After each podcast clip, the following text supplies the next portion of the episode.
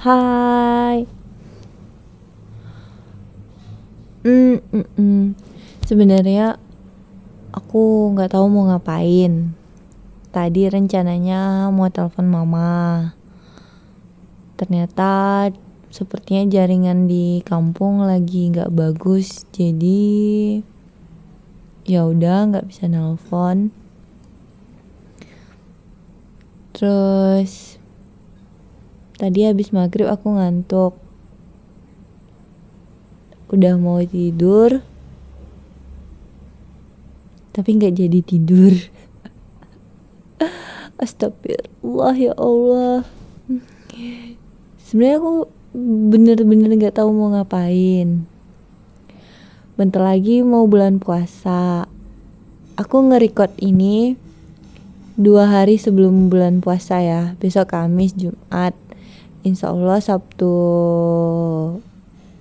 Sabtu pagi itu udah sahur pertama berarti Jumat malam itu udah taraweh pertama. Dan selama dua tahun di Jakarta tahun puasa tahun pertama aku full di rumah kan karena PSBB jadi Jakarta lockdown. Agak susah juga mau masuk Jakarta gitu jadi aku alhamdulillahnya tahun pertama pandemi aku dikasih rezeki untuk uh, bulan puasa di rumah full. Tahun kedua tahun kedua mas tahun kedua pandemi ya aku udah puasa di Jakarta. Tapi aku nggak berani untuk ini nggak berani untuk pergi terawih ke masjid. Satu karena pandeminya masih menggila. Habis itu tahun lalu tuh aku juga udah udah planning gitu. Aku harus pulang karena aku udah udah udah ngehold cuti aku gitu kan. Udah ngehold libur libur libur kerja aku sewaktu lebaran. Jadi aku lebih ke persiapan supaya tubuh aku fit. Jadi ketika pulang uh, aman gitu. Dan alhamdulillah tahun kemarin kayak gitu. Jadi selama puasa di di Jakarta aku terawihnya di, cuma di kos saja. Terus selama puasa tahun kemarin juga selama di Jakarta itu aku kayak puasa Senin ke Kamis. Kayak puasa sunnah Senin Kamis kenapa gitu? Ya karena uh, aku beli makanan untuk buka puasanya tuh ya ayam goreng pecel ayam gitu lah ya. Maksudnya pecel pecel lele gitu kan. Tapi ya menunya tuh ayam goreng ayam penyet. Ya kayak gitu. Banyak sih yang jualan. Maksudnya kayak pasar kaget pasar kaget gitu banyak sore sorenya kan dan aku pernah coba gitu. Tapi nggak masuk rasanya maksudnya kayak nggak enak di lidah aku dan ya kayak kayak apa ya maksudnya ya ya akunya nggak kenyang jadinya. Aku kalau dibilang tipe suka jajan-jajan gitu banget enggak kalau aku udah kenyang ya udah gitu. Karena dari zaman kuliah mungkin ya kalau zaman sekolah SMA gitu aku belum mikirin diet diet gitu belum. Kalau zaman kuliah kan ngeliat teman yang yang program diet sampai beli obat-obat herbal habis itu ikut kelas yoga ikut apa segala macam kan. Jadinya kayak kayak aku harus jaga berat badan juga nggak boleh makan banyak-banyak gitu jadi dan dari kecil juga udah terbiasa aku ya maksudnya ya kalau udah makan kenyang itu ya jangan jajan banyak-banyak Iya, itu tuh memang udah dari SD sih, dari SD aku ingat banget tuh uh, prinsip aku kayak gitu tuh memang udah tertanam dari SD. Bukan diajarin mama enggak ya. Cuma kayak gini aja. Aku dulu waktu SD itu dikasih uang jajan waktu kelas 1 dan kelas 2 SD itu kan istilahnya cuma sekali ya. Jadi dikasih uang jajan tuh cuma 300 perak. Karena dulu harga sarapan kayak lontong gitu anak SD ya 300 perak itu udah udah dapet gitu zaman aku sekolah. Atau beli kerupuk kerupuk kuah gitu dikasih kuah sate gitu itu dapat tiga bungkus atau beli permen 100 perak udah dapat tiga biji atau empat biji gitu. Dan walaupun udah dikasih jajan 300 perak itu itu pun nggak pernah aku jajankan. Karena pagi pagi kan sebelum berangkat mama udah masak nih udah makan sarapannya tuh udah udah langsung nasi gitu nasi kayak makan siang gitu menu sarapan pagi aku. Jadi memang udah udah kenyang lah ya udah ada energinya. Jadi pulang sekolah jam 10 gitu ya kan masih energinya kan masih cukup itu dari sarapan pagi aku kan. Makanya jarang jarang banget aku jajan waktu sekolah itu. Sampai udah kelas 4 sampai kelas 6 4 5 6 gitu ya uang jajan aku udah naik lah jadi dari 300 perak naik 500 500 naik 1000 gitu. Kalau nggak salah terakhir kelas 6 SD itu 1000 perak gitu jajan aku. Dan nggak dihabisin juga udah udah udah terbiasa untuk menabung gitu. Walaupun tabungannya nggak pernah banyak ya karena kalau udah punya tabungan tuh aku pasti mama pengen beli ini mama pengen beli itu. Mama aku juga nggak nggak keberatan untuk beli karena memang udah punya tabungan anak-anaknya terus SMP pun juga ini kok jadi ngebahas uang jajan aku ya? Ya nggak apa-apa lah ya ngalor ngidul nggak jelas. Karena aku juga nggak tahu nih mau cerita apaan. Lagipun tetanggaku lagi renovasi.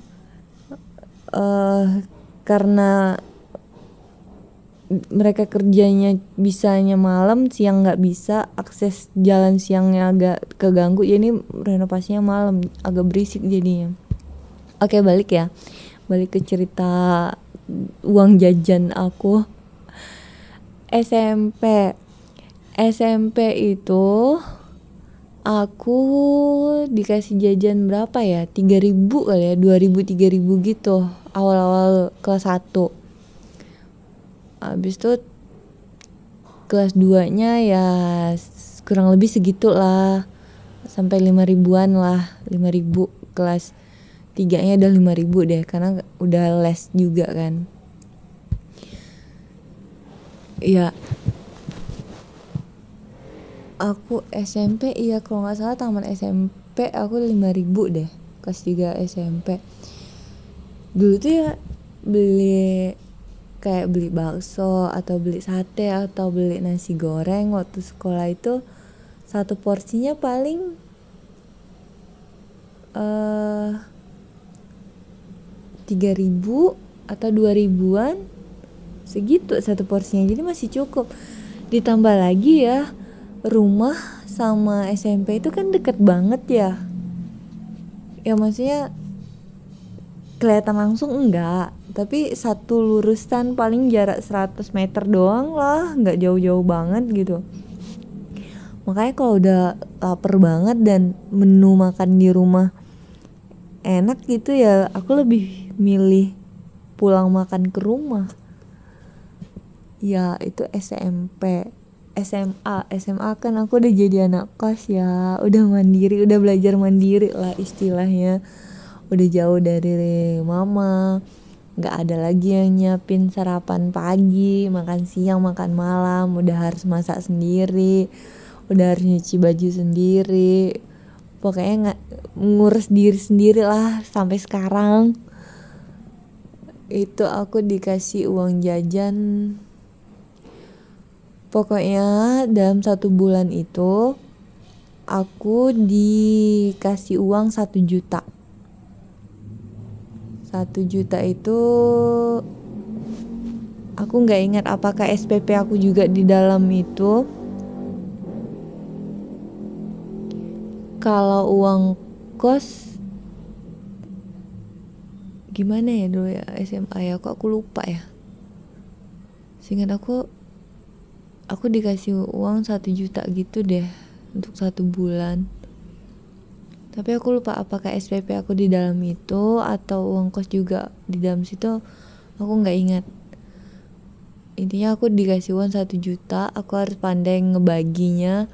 Ya akhirnya dari dari zaman SMA itu aku belajar ngitung ngitung pembukuan aku. Maksudnya ini aku punya uang satu juta. Dulu awal-awal SMA itu aku belum pegang handphone. Aku baru punya handphone itu di kelas 2 iya kelas 2 SMA jadi awal-awal sekolah itu aku belum punya handphone. Jadi aku uh, awal SMA itu awal-awal sekolahnya aku nggak nggak ditargetkan satu juta sih masih ya berapa aku butuh ya udah dikasih dulu gitu. Entah berapa ratus ribu lah kalau nggak salah kayak gitu ya seingat aku ya. Tapi ada ada satu momen di mana ketika aku mau pulang ke kampung aku nggak ada uh, bukan nggak ada ya aku cuma pegang duit lima ribu perak dan itu nggak cukup untuk naik beca dari kos ke terminal tempat aku naik angkutan umumnya ya. Kayak naik kami nyebutnya super band. Dia kayak minibus gitulah ini mobilnya. Jadi dari kos ke terminal itu duit aku cuma lima ribu sedangkan nah ongkos beca itu tujuh ribu atau delapan ribu gitu. Dan aku berangkatnya sendiri. Kalau berangkat berdua sama teman bisa lah patungan berdua kan. Dan aku ingat banget itu ada orang tua temen kos aku datang kan ngejemput anaknya. Sedih banget aku ya. Nggak nggak nggak nggak. Uh, jadi aku bilang bu aku mau ke terminal mau naik beca tapi uangnya cuma lima ribu nggak cukup. Saya boleh pinjam uang nggak gitu. Aku sampai kayak gitu waktu itu. Iya sedih ya. Ya maksudnya ya uh, nanti kalau aku balik lagi uangnya aku ganti aku titip ke anaknya gitu. Karena orang tua aku mengajarkan mama sama papa tuh ngajarin kami tuh nggak boleh berhutang kalau berhutang pun juga udah udah harus dipikirkan gimana cara ngebayarnya gitu. Karena uh, untuk aku pribadi ya aku tuh memang udah ditanamkan banget kalau hutang hutang kita sama orang nggak kita bayar itu dosanya sampai kita ke akhirat pun akan kebawa gitu. Makanya aku kalau berhutang itu aku takut banget jadi akhirnya aku aku nggak dipinjemin sama ibu itu tapi aku dikasih sama mama temen aku itu aku dikasih sepuluh ribu. Ya alhamdulillah banget sih sepuluh ribu kan udah melebihi ongkos ini udah melebihi ongkos becak aku tadi. Walaupun nanti ongkos uh, angkutan aku itu nggak cukup ya. Karena aku udah udah ini pokoknya karena dari terminal ke kampung itu nanti kami kan diantar alamat ya kayak travel travel gitu kan. Jadi nanti di antaranya sampai depan pintu rumah itu langsung aku nyampe di rumah mama mama mama minta uh, ini bayarin ongkos nggak ada lagi duit duit nanda gitu kan. Di situ aku dimarahin sama abang aku nggak nggak langsung dimarahin sih. Ya maksudnya abang aku waktu itu lagi di rumah juga kan. Terus uh, malamnya atau besoknya gitu. Pokoknya ada lah abang aku uh, ini nasehatin aku gitu kan. Kalau duit aku duit itu ya maksudnya semenjak aku jadi anak kos gitulah salah satu ilmu yang paling aku ingat dari abang aku itulah. Jangan minta maksudnya butuh seminggu itu berapa jangan kayak gitu mintanya. Misalnya butuh satu bulan itu misalnya sembilan ratus ribu nih kira-kira nih satu bulan butuh sembilan ratus ribu. Ya udah langsung bilang aja butuhnya sembilan ratus ribu tapi butuh dana tak terduganya seratus ribu jadi mintain langsung satu juta gitu. Apa-apa listnya ya dikasih tahu sembilan ratus ribu itu gunanya untuk ini untuk itu. Ya aku di, diajarin abang aku itu. Jadi sampai aku kuliah pun aku kuliah juga kayak gitu kuliah itu uh, awal kuliah semester 1 semester 2 3 gitu aku masih satu juta ya sebulan uang jajannya di luar uang kos. Pokoknya itu tuh udah udah include uang makan uang uang buku lah ya maksudnya kayak mau beli kertas mau beli kop, uh, buat fotokopi segala macem lah beli tinta printer gitu itu satu juta awal-awal kuliah. Habis itu di semester 4 ketika aku udah pakai motor aku minta tambah 150 ribu uang bensin sama ya kadang kan motor kan harus diservis ganti oli segala macam. Uh, itu kadang nggak tahu tiba-tiba nanti ban bocor ya akhirnya naik. Jadi sampai tamat kuliah itu aku uang jajan aku setiap bulan itu satu juta dua ratus. Makanya sampai sekarang sampai sekarang aku udah kerja udah hampir umur 30 tahun.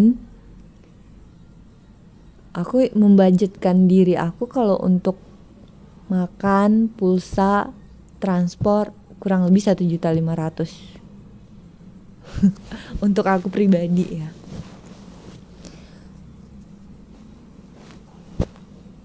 Itu iya kok aku jadi flashback ke masa lalu ya? Terus aku mau cerita yang soal hutang-hutang tadi ya pinjam meminjam barang atau uang itu.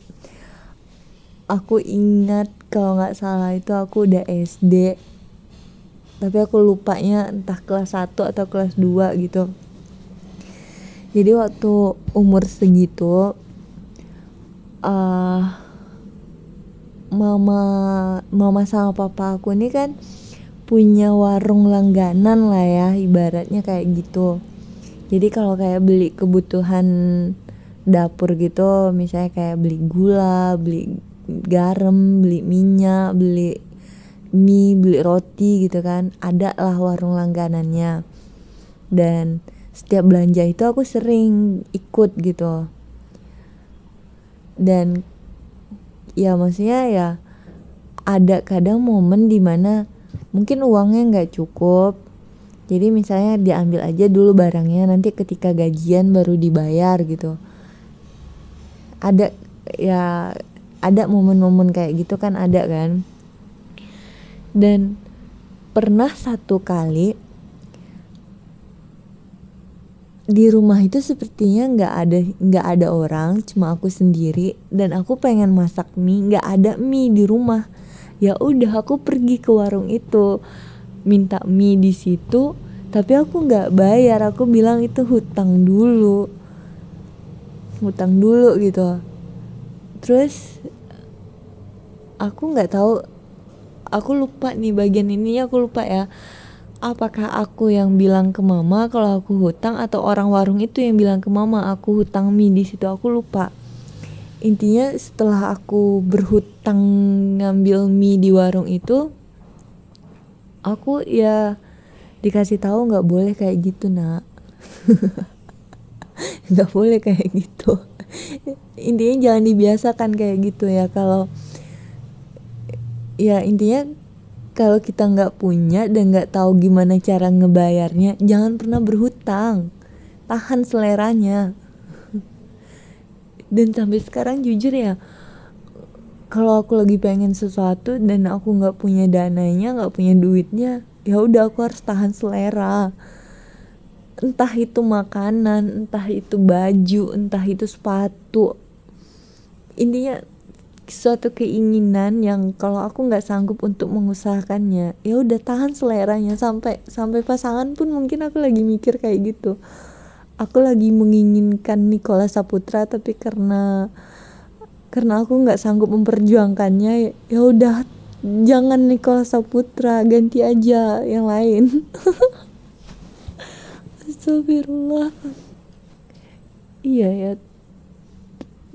Ternyata aku punya momen-momen sederhana yang kalau diingat-ingat seru juga. Nggak terasa ya tahun ini aku udah 30 tahun aja. Ya ya kayak nggak nyangka aja gitu. Ternyata aku udah udah setengah perjalanan gitu kalau ngikutin umur nabi ya. Yang ngikutin umur Nabi Muhammad gitu kan. Udah udah setengah perjalanan ini.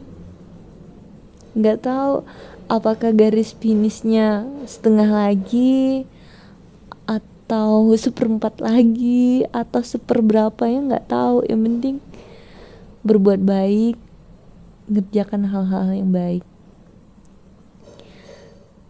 ya gitulah ya udah 20 menit juga aku cerita astagfirullah. Ya ampun. Yang ya mengenang masa lalu nggak apa-apa lah ya. Karena bisa jadi bahan introspeksi diri juga. Untuk aku pribadi.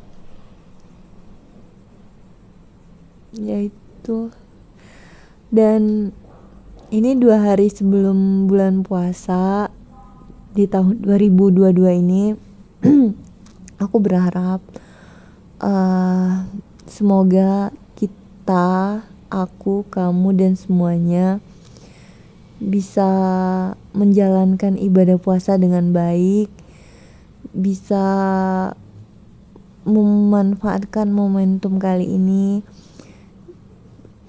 dan kita kan nggak pernah tahu ya, apakah kita masih punya banyak waktu gitu bisa bertemu dengan Ramadan-Ramadan selanjutnya. Karena kalau hmm,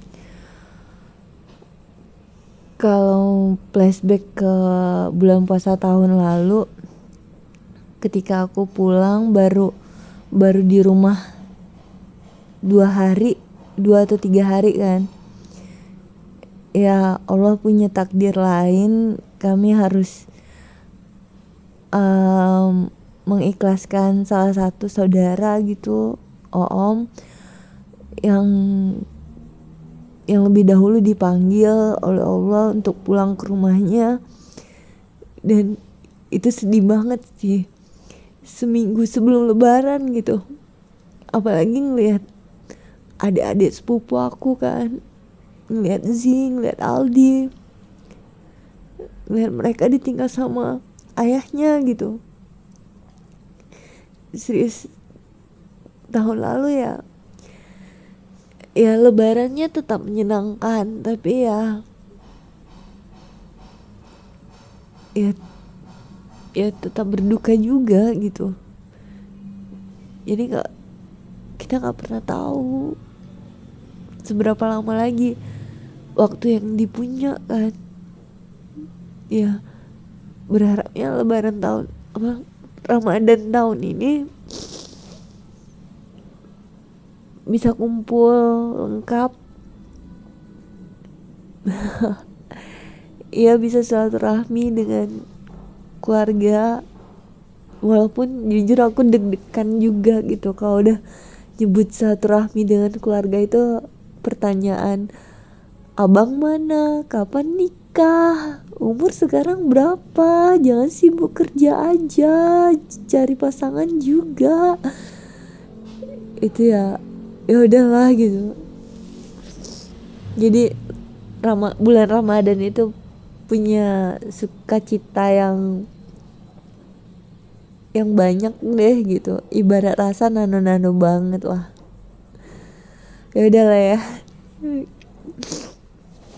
sehat-sehat selalu kita baik-baik selalu kamunya akunya juga semua semuanya dan semoga ibadah kita di bulan Ramadan ini bisa membawa perubahan yang lebih baik lagi untuk kita ke depannya.